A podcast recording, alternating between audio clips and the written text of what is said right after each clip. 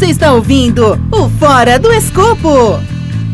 Perdidos e perdidas, estamos aqui no segundo episódio do nosso podcast Fora do Escopo. Quem vos fala aqui é o Mamu e a gente está aqui com o Márcio, que já estava no primeiro episódio.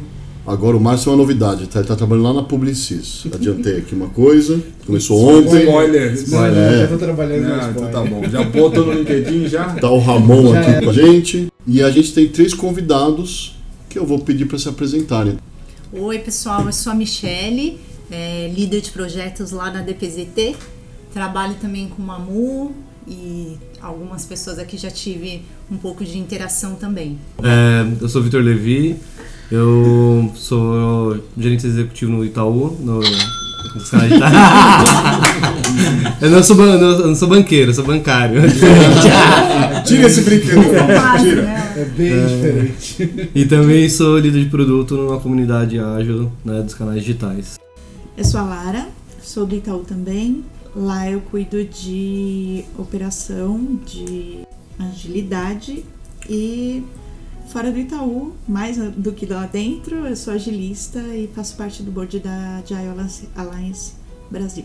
Que legal. O Itaú tem uma estrutura que a Lara e o Vitor vão explicar, o jeito que eles trabalham, falar um pouco da cultura da implementação do Agile dentro da empresa e a gente também vai falar um pouco dentro das agências. Vamos lá? Não sei se a Lara ou o Vitor falam agora, que vocês, que vocês que decidem aí. A gente se complementa. Tá, tá, tá Você alinhado. trabalha do lado da Tá alinhado, pertinho? sim. É E eu explicar a estrutura, vocês vão entender como que a Caramba, gente você aguenta o. Vitor? Aguento! E a gente queria entender mais como que é essa estrutura lá no Banco Itaú, que, como que funciona isso? É uma célula, é um andar, o que que é? Explica um pouco para o pessoal que está ouvindo a gente. Certo. Posso? Bom, vai, manda lá. Você... O Itaú começou essa transformação digital em 2011, mais ou menos. A gente começou com algumas células bem isoladas, assim, pessoas que estavam experimentando.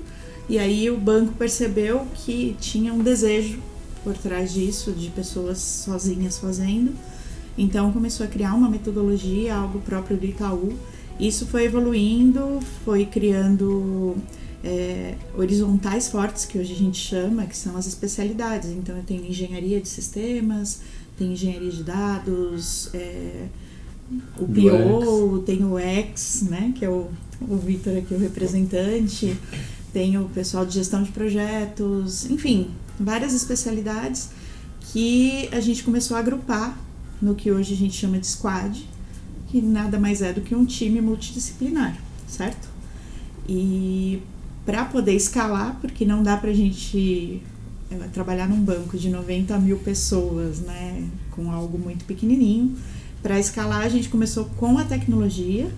Então, a tecnologia começou a criar as squads que se agrupam em comunidades. E se a comunidade fica muito grande, a gente divide essa comunidade em release train. Então, você tem várias release trains por assuntos, temas de negócio dentro de uma comunidade que agrupa o, o tema central daquele negócio. Tá? E fazendo gancho aí é, de Release Train, 2017 começou a ser fundada a comunidade de canais, nesse movimento aí pós-tecnologia, após as comunidades de tecnologia, foi fundada a comunidade de canais, que é aí onde eu, é, eu entrei. E é uma comunidade muito grande, pra vocês terem noção, mais de 500 pessoas vieram do CT é, lá da Moca pro, né, pro, pro SEIC no Jabaquara, né, no, no Eudoro Vilela. Né, a comunidade de canais é enorme, tem mais de 1.200 pessoas, deve ter mais agora, né? 1.800, eu acho. Foi em 2017 foi 1.200 Isso é uma pessoas. comunidade. Uma comunidade. Com é de canais. 18 release trains. É, e, Cacilda. é, e quando a gente fala release train, se você olha no modelo do Spotify, você pode tentar fazer uma analogia, são as tribos, né? São- Sim. né? Só foi uma analogia, tá? É, Isso, né? a gente foi ter uma composição de safe com algumas outras coisas que é uma personalidade ali do, do Itaú no ágil. Né? Mas a comunidade de canais foi fundada e essas release trains ela tem um- uma estrutura parecida até de uma empresa, tá? Se você for olhar, né, olhando para cada estrutura dessa, nós eh, somos da Digital Foundation, né, uma, uma, RT que ela é cross as outras RTs, né? Cada RT lá, cada tribo dessa tem uma responsabilidade, né, um, um objetivo, né, de vendas, tem cada, cada um tem o seu ali. Nós eh, somos cross, que a gente, a gente eh, acaba fazendo habilitações né, de soluções, tecnologias, inovações para essas outras RTs, né? A gente tem um trabalho ali uma missão bem cross ali no, nesse contexto, né? Mas para falar um pouco mais de estrutura do que o, o, o entregável, que eu acho o, o tópico aqui, porque eu falo que parece um pouco de uma empresa. A gente tem uma estrutura lá dentro da RT que tem as lideranças, né? A gente tem as squads, time multidisciplinar, então tem UX, design, tem SQT, né, que é pessoa de qualidade, engenheiro, arquiteto de soluções, arquiteto... Tem líder técnico, Isso. gestão de projetos E de produto. E de produto. É, então assim, se, a olha, se você olhar pra, pra célula, a célula, se eu começar de baixo pra cima, tem esse time multidisciplinar que são os team members, e a célula tem três lideranças, né? Então tem o PO, Perfeito. né? Você tem o líder técnico e você tem o team lead barra Scrum Master, que é olha para a operação. Ótimo, que daí pode ser qualquer pessoa ou tem alguém Da fixo? DGP, que é da área da, Que é da área de gestão de É. projetos. Líder de É produto- Uma, uma das horizontais fortes é a gestão de Isso, projetos. Legal. É, líder de produto, no caso, fica comigo. Como eu sou, sou líder de produto, aí eu subi um pouco a, a gestão. Então lá no caso a gente tem seis squads, são 87 pessoas, tá um pouco mais também. E eu, a Lara e o Victor Point, né? ele Não, não tá aqui hoje, mas ah, a gente faz a gestão de- desse time. Então eu sou líder de produto, nesse papel eu tenho esses dois papéis, então ela também tem dois papéis, né? Faço gestão funcional aí de estratégia de um time, né? Que cuida dos POs e o exers da, da- ah, dessa, dessa RT. A, a Lara, líder operacional, né, para explorar um pouco mais, acho que até interessa para vocês o que, é essa liderança operacional e de gestão de projetos, que é, acho bem o foco aqui.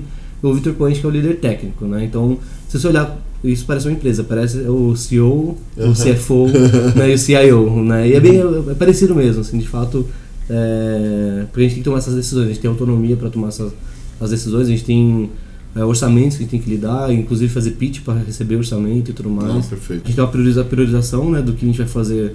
É um program board do que a gente imagina fazer, né? A gente não sai decupando tudo, isso é importante, né?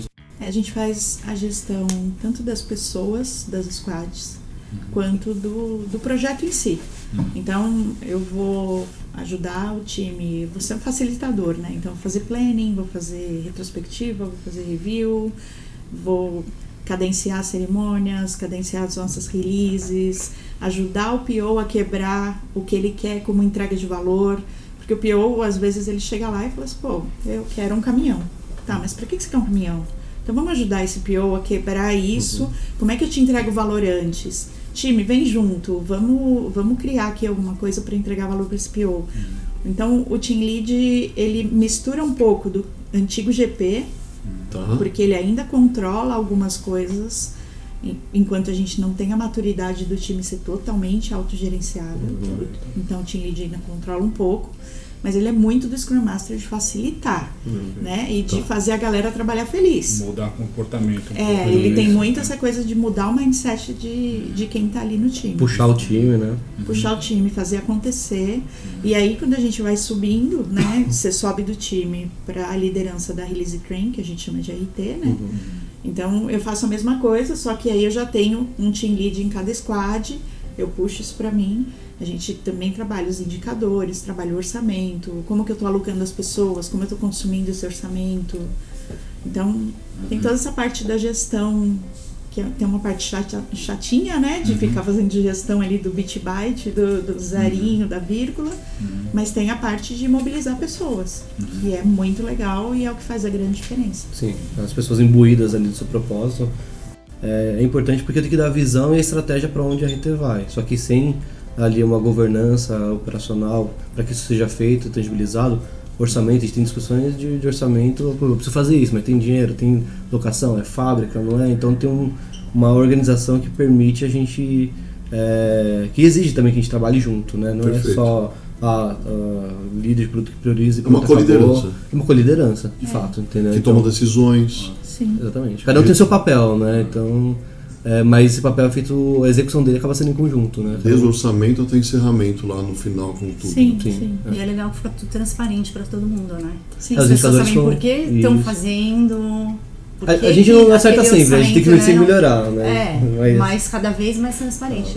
Eu tenho uma dúvida. Tá. As pessoas falam muito de governança e essa questão de mudar o mindset, né, das Uhum. pessoas. Para Uhum. quem chega no time, como é que faz para culturar as pessoas a trabalhar? Quem Então, vem de fora e ainda não trabalha nesse Quem vem modelo? de fora geralmente já vem com esse mindset. Já- Geralmente. Porque o mercado está muito ágil. Uhum. Então, assim, hoje no Itaú, quem faz ágil é TI.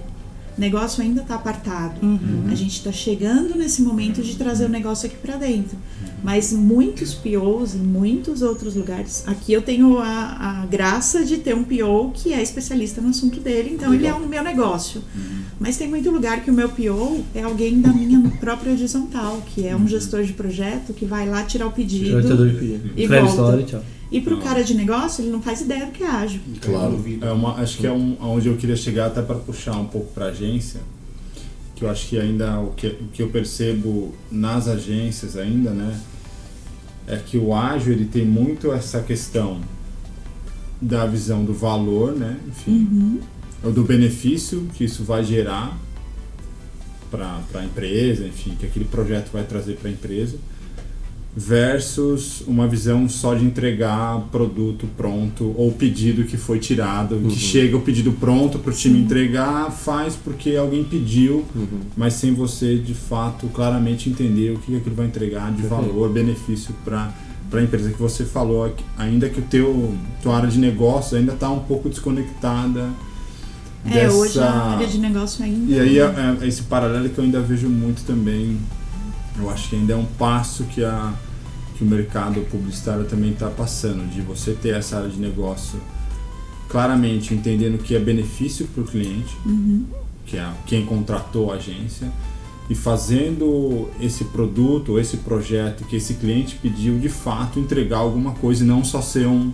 Beleza, ele me pediu tudo. algo, E eu te repasso. e eu te repasso algo e a empresa tem que entregar algo, que é a agência, né? tem que entregar esse algo para essa empresa, para esse E a hora que cliente. chega na ponta não é aquilo não que é cara aquilo.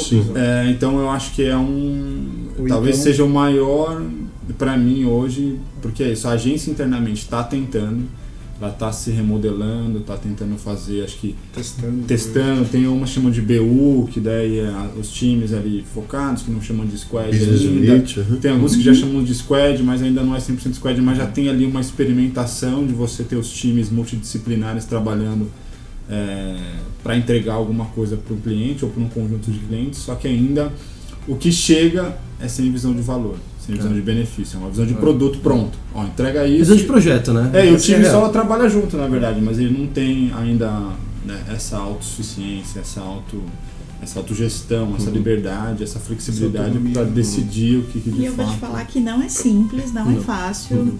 A gente tá aí nesse caminho há alguns anos. Uhum. E eu participei até março, eu fazia parte de uma outra release train que é pura tecnologia. O nosso cliente é a área de tecnologia naquela release train. Gente, é o caos na Terra.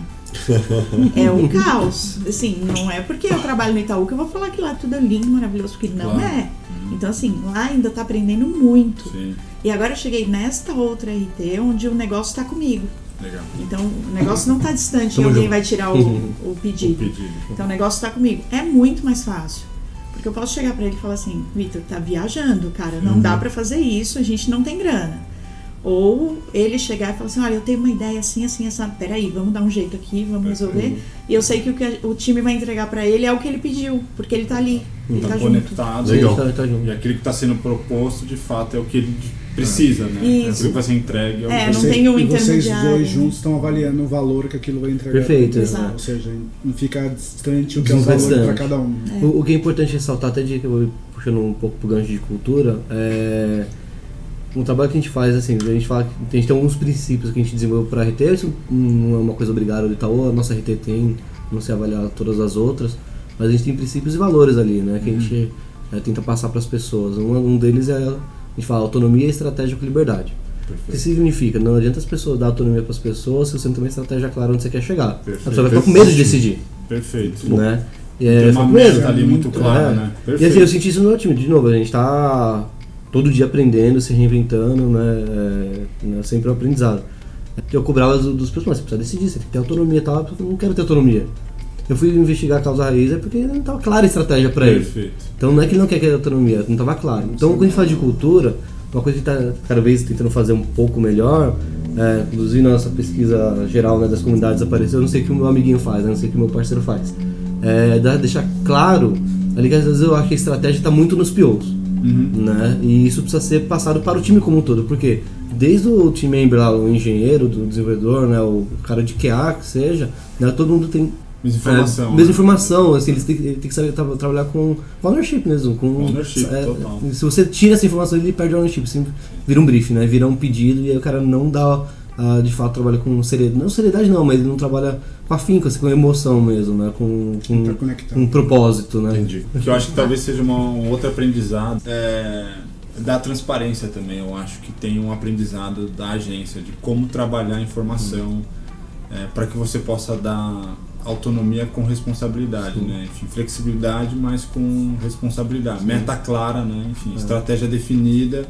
E aí você consegue dentro do time até cobrar, né? Porque é, talvez um dos desafios aí é justamente esse, né?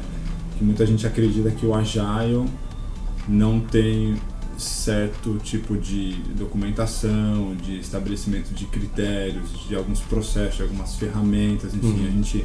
E É, eu aí acho, que, se você né, se basear no pilar de valor e transparência, nos dois pilares da, da agilidade, você consegue é, navegar por esse universo de uma forma mais fácil. Então, assim, o que, que agrega valor? Porque você pega uma gestão de projetos tradicional, você tem que emitir uns 300 documentos que ninguém nunca vai ler. Perfeito. é. Você gastou horas e horas digitando documento e ninguém vai olhar para aquilo. Mas você não pode ir para o outro extremo onde não tem documentação alguma que as pessoas que chegarem depois não vão saber do que se trata.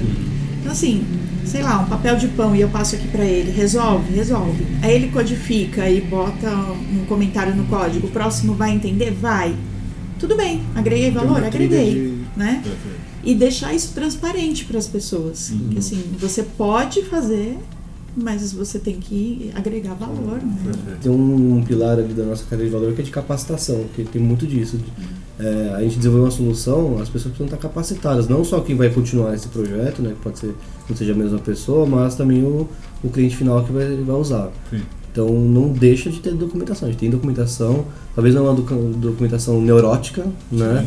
Mas é o suficiente para dar transparência. É, o método que a gente trabalha em Squad, né, os boards, é informação aberta, né? Então é, isso é importante tanto para o time, né, que está com seus indicadores ali, quanto um executivo que vai fazer um game, que vai lá nas squads entender a situação, a informação tem que estar aberta. Então é, precisa ser neurótico, botar cada tarefa, a gente passa por alguns momentos desses. Botar no board? Não, você tem gira, tem ferramentas que Entendi. vai fazer o controle Que micro, ferramenta né? que vocês têm lá? Vocês têm o Gira? A Atlassian como geral, né? É O gira, É, o Gira, e o Confluence. Tá. com base, assim. Aí né? eles customizaram o Gira para Sim. poder funcionar lá da maneira que vocês querem. Customizou Então, né? um pouco, é. Claro. E, E agora está ferramentas? chegando uma nova ferramenta de gestão de projetos que vai integrar com Gira, Ah, é? Que que é baseada na, na ServiceNow.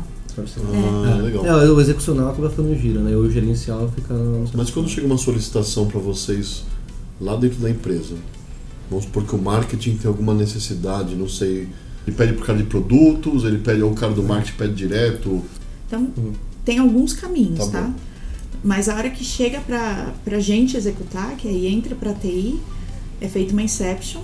Tá? E aí nessa inception você começa. É, esse é o primeiro movimento de envolver o cara de negócio, trazer ele para perto. O que, que você quer? Vamos desenhar jornadas, personas, enfim.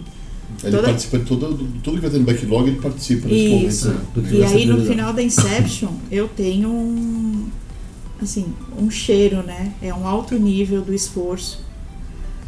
E aí depois eu não sei para onde aquela Inception vai, é aquele projeto que saiu dali, aquele resultado. Mas se eu for para um time X que eu já conheço, eu já sei a velocidade daquele time, aí eu começo a calcular. Então, assim, ah, eu tenho aqui nessa Inception 10 mil horas para entregar, e eu sei que esse time, Time, entrega mil horas tal. por mês. Cara, eu vou te entregar em mais ou menos 10 Dez. meses, se tudo correr bem. Uhum. Então, assim, eu dou uma ideia para ele. Eu Tá. te entrego daqui três releases.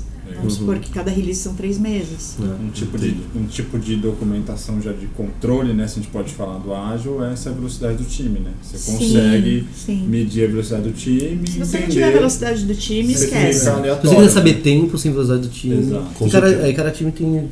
Assim, as pessoas é, são. Que é uma eu vou entregar em 10 sprints isso que você está me pedindo, né? Enfim, Uhum. 10 sprints representam. Aí você tantos- devolve pro marketing. Ah. Aí o cara É. fala, olha, eu preciso, beleza, eu vou te devolver daqui mudar o 10 Natal. sprints, vai ser daqui 10 É, beleza. você tem uma estimativa de prazo. Aí o cara faz um pode- puta, vai dar novembro.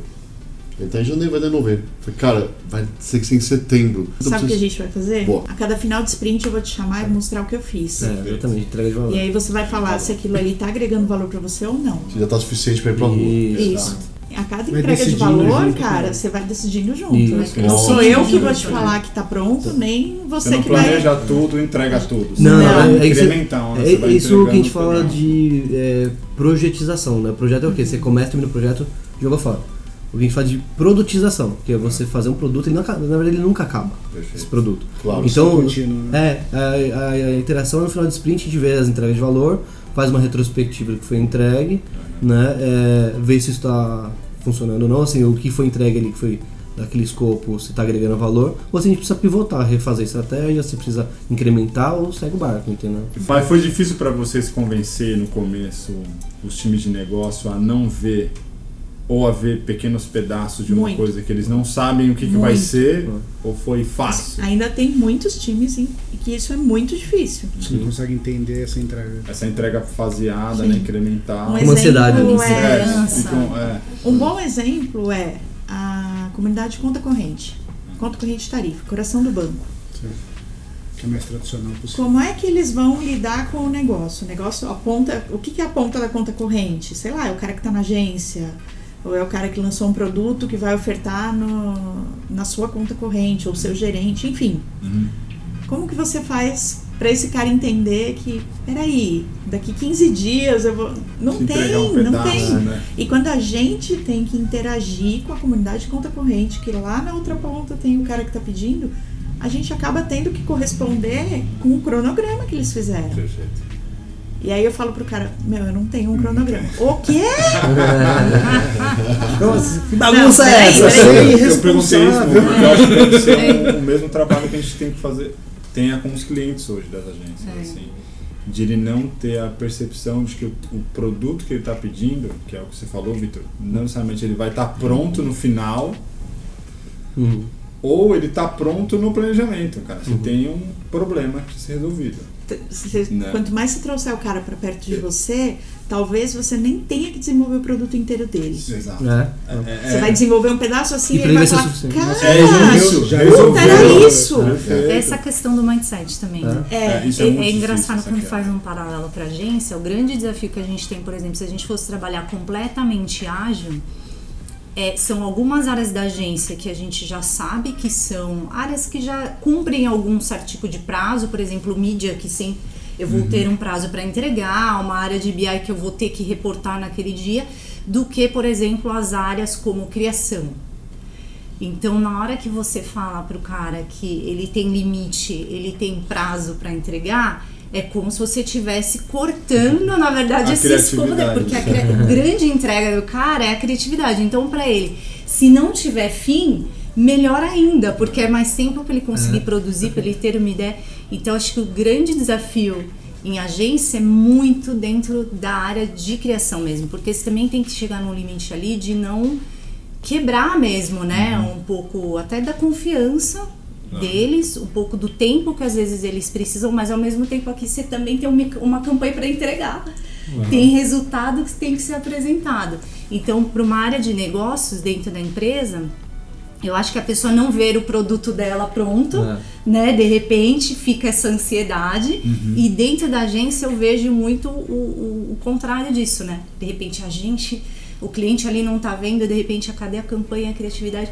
Mas porque é o core, não tem jeito. A criatividade e é algo muito. é, não é tão palpável, a gente É, não dentro, dentro da consegue. agência é difícil você ver o incremental, não existe incremental. É, acabou É. o O que você projeto. falou é o produto final, né? Ah. Isso É, é, já mas é eu- mas eu exato. acho que as pessoas não Não conseguem tem Quando esse momento. fala de Mas um projeto, tem fim, Não, não, né? isso eu acredito que dá. Senão eu não acho. estaria aqui. É porque Eu acredito muito. Mas é Bota o é- somzinho aí, bota o somzinho. Que somzinho essa frase merece? Essa frase, cara, Essa somzinho maravilhoso, cara. essa frase, vamos ver, vamos ver o que que é isso aqui. aqui ó. Não. Uma ideia, É uma ideia. Uma ideia. Então, uma ideia, né? uma lâmpada. Ponto de atenção. Um ponto de atenção. A lâmpada foi a maior invenção da humanidade. Tanto é que a lâmpada é sempre associada com invenção. Mas Né? será que foi entregue Uma ideia. incremental? Incremental. Eu acho que sim. Ele testou uma vez. Foi né? Sim que levou Então, sim. é. Ele foi Foi, pensando, foi testando. Ele foi viu- Na evoluindo. verdade, não começou como uma lâmpada, ele pivotou e descobriu que era lâmpada. É. Aconteceu. A Michelle falou uma passagem muito interessante, a parte criativa, né? Eu trabalhei É. 12 anos em agência na parte de criação, né? era diretor de arte. E eu tava fazendo um projeto, eu tava literalmente, né, na, no, punhetando layout, fazendo, a minha chefe falava, Vitor, pelo amor de Deus, para, a gente tá trabalhando no sprint, não fica punhetando esse menu, porque pode ser que no próximo sprint isso aqui não seja mais assim. Ele mexeu o logo pra cá, mexeu o logo É, pra lá. pi- Não dá. sabe? Pixel Perfect. né? É bom, Nossa, é eu ficava. E, putz, eu vinha de direção de arte, então você tinha que fazer toda a composição de tudo, tudo lindo, fi- final, Os tal, bacana, né, os assets, exportar, fatiar tudo. E eu falo, eu falo, para com esse mindset, não, não é assim que a gente trabalha, não, não 400 fica telas. esmerando tanto. Cada ciclo que a gente for fazer, cada sprint que a gente for fazer, você melhora o negócio. Então, porque pode ser que seja nada disso que eu tava fazendo agora. Então, eu passei por esse processo, acho que os criativos vão ter que passar por esse processo também. Tá vendo? Porque eu acho que dá pra ser incremental. Sim. Eu acho que o, Entendeu? a definição. Eu não sei como, pronto- tá? Eu tô só botando Não, aqui a- mas- a mas pimenta, definição mas, pronto é, também muda, né? O que, que é o pronto, né? Ah, então, o que que é o pronto? O que, que é o pronto por um, do ponto de vista de uma criação? Ela tá na Sim. rua, ela de fato tá gerando o resultado que era esperado, ou ela, enfim, é um processo constante de Perfeito. transformação. É. É, por isso que eu acho que dá para ser incremental, porque pelo que eu vejo muito do que o ágil promete é justamente essa essa aceitação da mudança mais fácil, né? É, mas eu acho que é bem difícil. Eu tenho uma amiga que é criativa, é de agência. E aí agora trabalhando mais com ele, com a galera de UX e tal. É, é, eu não sei, é um jeito de ser em que tudo tem que ser muito simétrico e É, certinho caramba. e, e Às vezes é uma chance única que a pessoa vai ter para apresentar a ideia dela. É. Então acho que fica aquela questão de eu preciso apresentar da melhor forma para eu vender a minha ideia. claro. E às que eu vezes acho? não é, né? Porque um produto, você o vai ver a funcionalidade, a utilidade. No caso do criativo, se ele não conseguir passar ali e a depender de quem vai aprovar, não tiver também num momento um poder de absorção daquilo, para ele é, É, mas tem, tem uma coisa muito engraçada, né? Que é muito pessoal, né? É muito ele com o trabalho dele, que ele fica olhando, olhando, olhando, ele se envolve. Esse é o limite da minha qualidade, eu cheguei no que eu quero. Quando ele entrega, se você dá três semanas e volta para ele olhar o mesmo trabalho, você pode ver que a crítica desceu e ele vai falar tem coisa para alterar. Qual o limite de ficou bonito, tá entregando a mensagem que eu quero fazer, é funcional e tem a ver com. Ele só vai saber quando for pra rua. Infelizmente é isso que ele ainda não descobriu, não é arte, É. né? Porque a arte eu faço, é meu, se você não gostou, paciência, Uhum. é minha. Mas quando vai pra rua, Tem ela que tem que entregar a marca, coisa. tem que gerar alguma coisa. Qual que é o ROI disso? Uhum. Mas tem uma coisa que eu vou roubar do Renato Sertório. Renato Sertório, Ele tem, ele tem várias frases Dá pra aí. botar um arroba Renato Sertório no podcast ou não? Que o Renato fala muito também sobre essa coisa da criatividade, que o ágil também ele facilita muito. Que a gente, no ponto de vista da criação, a gente quer defender a ideia. Quando a gente tem que co-criar a ideia. Uhum. Então, o cliente também tem que fazer parte dessa construção. E aí a defesa da ideia passa a ser uma cocriação. Então, a hora que eu vou apresentar essa ideia, na verdade, ela já está lapidada, ela já está construída, ela já está refinada ao ponto do cliente e o próprio criativo falando, cara, beleza, a gente trabalhou no que foi possível de uma forma junta, né? compartilhamento. Cocriando e isso vai, é o melhor que a gente pode entregar, né? Então, tem a ver também com essa sinergia das áreas trabalharem. Né, é, a gente tem, um, tem, um, tem um, um ponto lá que a gente a Lara vai poder explorar muito melhor, né? Que é muito mais especialista do que eu. É, mas que é de times estáveis. Né? Tem, um, tem um ponto do, do ágil. Acho que é exatamente para saber a velocidade, né? Não A só para saber a velocidade, como você gera uma entropia. É, aquelas pessoas, elas vão passando conhecimento também umas para as outras. É, cai um negócio ali, já sabe quem faz, quem puxa, porque todo mundo com- vira, vira um, um organismo aquilo, Tá. né? Então não é só a velocidade, a velocidade também conta, mas é aquela coisa, no Manifesto Ágil, uma das, um dos princípios ali é pessoas e interações muito mais do que processos e ferramentas. Claro. Então, Eu tenho que botar toda a minha fé ali, toda a minha confiança nas pessoas. E elas juntas vão. Agora, se cada vez que chegar um projeto, eu puxo um daqui, um daqui, um daqui, até essa galera se Ah, tá. É a mesma coisa da seleção brasileira, quando você fala, pô, os caras vão jogar e vão fazer a concentração só três dias antes. Como é que eles vão se Desentrosamento, enturmar e, e vão desenvolver um, um ritmo de jogo Perfeito. mais que seja Não Por vai. ser né? gênios, não vai. né? Talvez no final da Copa eles estejam jogando muito bem, porque eles passaram um mês juntos ali, jogando juntos. Entrosamento. né? Uma Então, produtividade. Quando você tem um time estável, é. É, tem um pouco dessa é. composição em agência, porque tem aquela pessoa que é especialista naquela marca. Só que ele puxa uma pessoa de fora para compor. Geralmente tem duplas de criação, né? Tem um diretor de arte e tem um redator. É um exemplo. Aí o diretor de arte, ó, esse diretor de arte já faz aquela marca, já sabe e só que para esse esse trabalho tem que ter uma veia de humor, por exemplo, sei lá, uma veia mais Cômica. humor. é mais cômica. E aí traz aquela pessoa, mas essa pessoa geralmente já teve um histórico de ter feito esse cliente antes. Não é que ele nunca fez. É que a agência o time é bem menor, né? Uhum. Então as pessoas geralmente já fizeram todos os clientes, já passaram pelo crivo, tem uma pessoa supervisionando, já acontece, mas você tá certa de, de ter o, o cara lá, a seleção brasileira jogando pela primeira vez, realmente o cara não sabe Ali a curva de aprendizado, bola, né? É, é. É. Mas assim, no contraponto, né, eu acredito muito é nos. Eu não digo assim, é eu, minha opinião, né, minha né, particular. É, eu acho que tem um. Talvez deve haver um ponto de equilíbrio nisso, não sei, não vou falar de espaço ou tempo aqui. É, a gente pensa no processo, de fato, tem, o time estável sempre é muito mais eficiente. Né? A gente vê, pessoas já sabem o que puxar né, de tarefa do board e tudo mais, né, já sabem é, lidar com aquele jogo. Agora, pensando do ponto de vista de pessoas, ali, eu como gestor de pessoas, é, não vou falar de espaço-tempo, não sei se é seis meses, um ano, dois anos, mas acredito muito na bagagem cultural das pessoas, que elas, ela conhecer coisas novas agrega a ela também. Então, eu acredito muito no poder da conexão, né?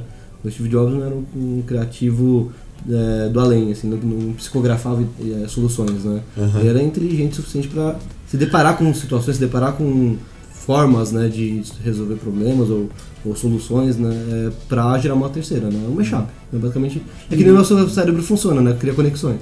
Se as pessoas não conhecem esse, o ponto, quer ligar entre o ponto A e o ponto B, se ela não conhece o ponto B, ela nunca vai fazer essa, essa conexão entre esses neurônios. Então, é, isso já é um lado de inteligência coletiva ali, né, do cognitivo das pessoas. Não sei, então foi uma bomba de fácil porque eu não sei qual é o tempo que é ideal para não deixar de deixar time estável, né? Não sei Uhum. também é, é, é só, só uma dúvida que eu também tenho, tá? Eu tô botando aqui que eu, eu acredito que as pessoas podem transitar, é, aprender também, mas tem esse equilíbrio do time estável. Que de fato, na prática, eu vejo na prática que o time estável funciona super bem e tem eficiência. Legal. Ó, pra encerrar mesmo, tem algum livro, algum perfil do, do Insta, do alguma coisa, algum ser até vídeo, podcast, que for. não tem Pode ser um podcast. Posso dar minha sugestão aqui? Deve. Primeiro? É, dica de livro, acho que abrange muita coisa aqui. Eu também com visão de produto, né? Mas Inspired, que é um livro muito importante porque ele abrange muito muito desenvolver produtos. Né, ele vem com ágil, né? No, no, né, no seu escopo, mas como de iterar rápido, né? Olhando até mais para criativos, né? Como que você faz iterações, co-criações, testa, né? E rápido as suas coisas, entende os problemas rápidos para consertar rápido. Como chama? É, Inspired. Eu tenho duas dicas. Uma é uma que tá, virou buzzword, mas eu acredito muito, que é o Management 3.0, Tá, perfeito. porque eu acredito que tudo acontece com, para e pelas pessoas. Perfeito. Então, nada como a gente saber é, cultivar né, o ambiente para que essas pessoas produzam. Então, acho que o Management 3.0 traz muito disso. E o livro direto ao ponto, tem livro, tem site e tal, que é do Paulo Caroli. Ele é o, o nosso pai da Inception e Lean Inception. Inception. Então é o cara que hoje ele é o presidente da ThoughtWorks Brasil. E assim, tem que- informações fantásticas. É um grande amigo meu, mas eu sou muito fã dele também. Legal. Vou te falar que, esse cara escreve os livros do Caroli, né?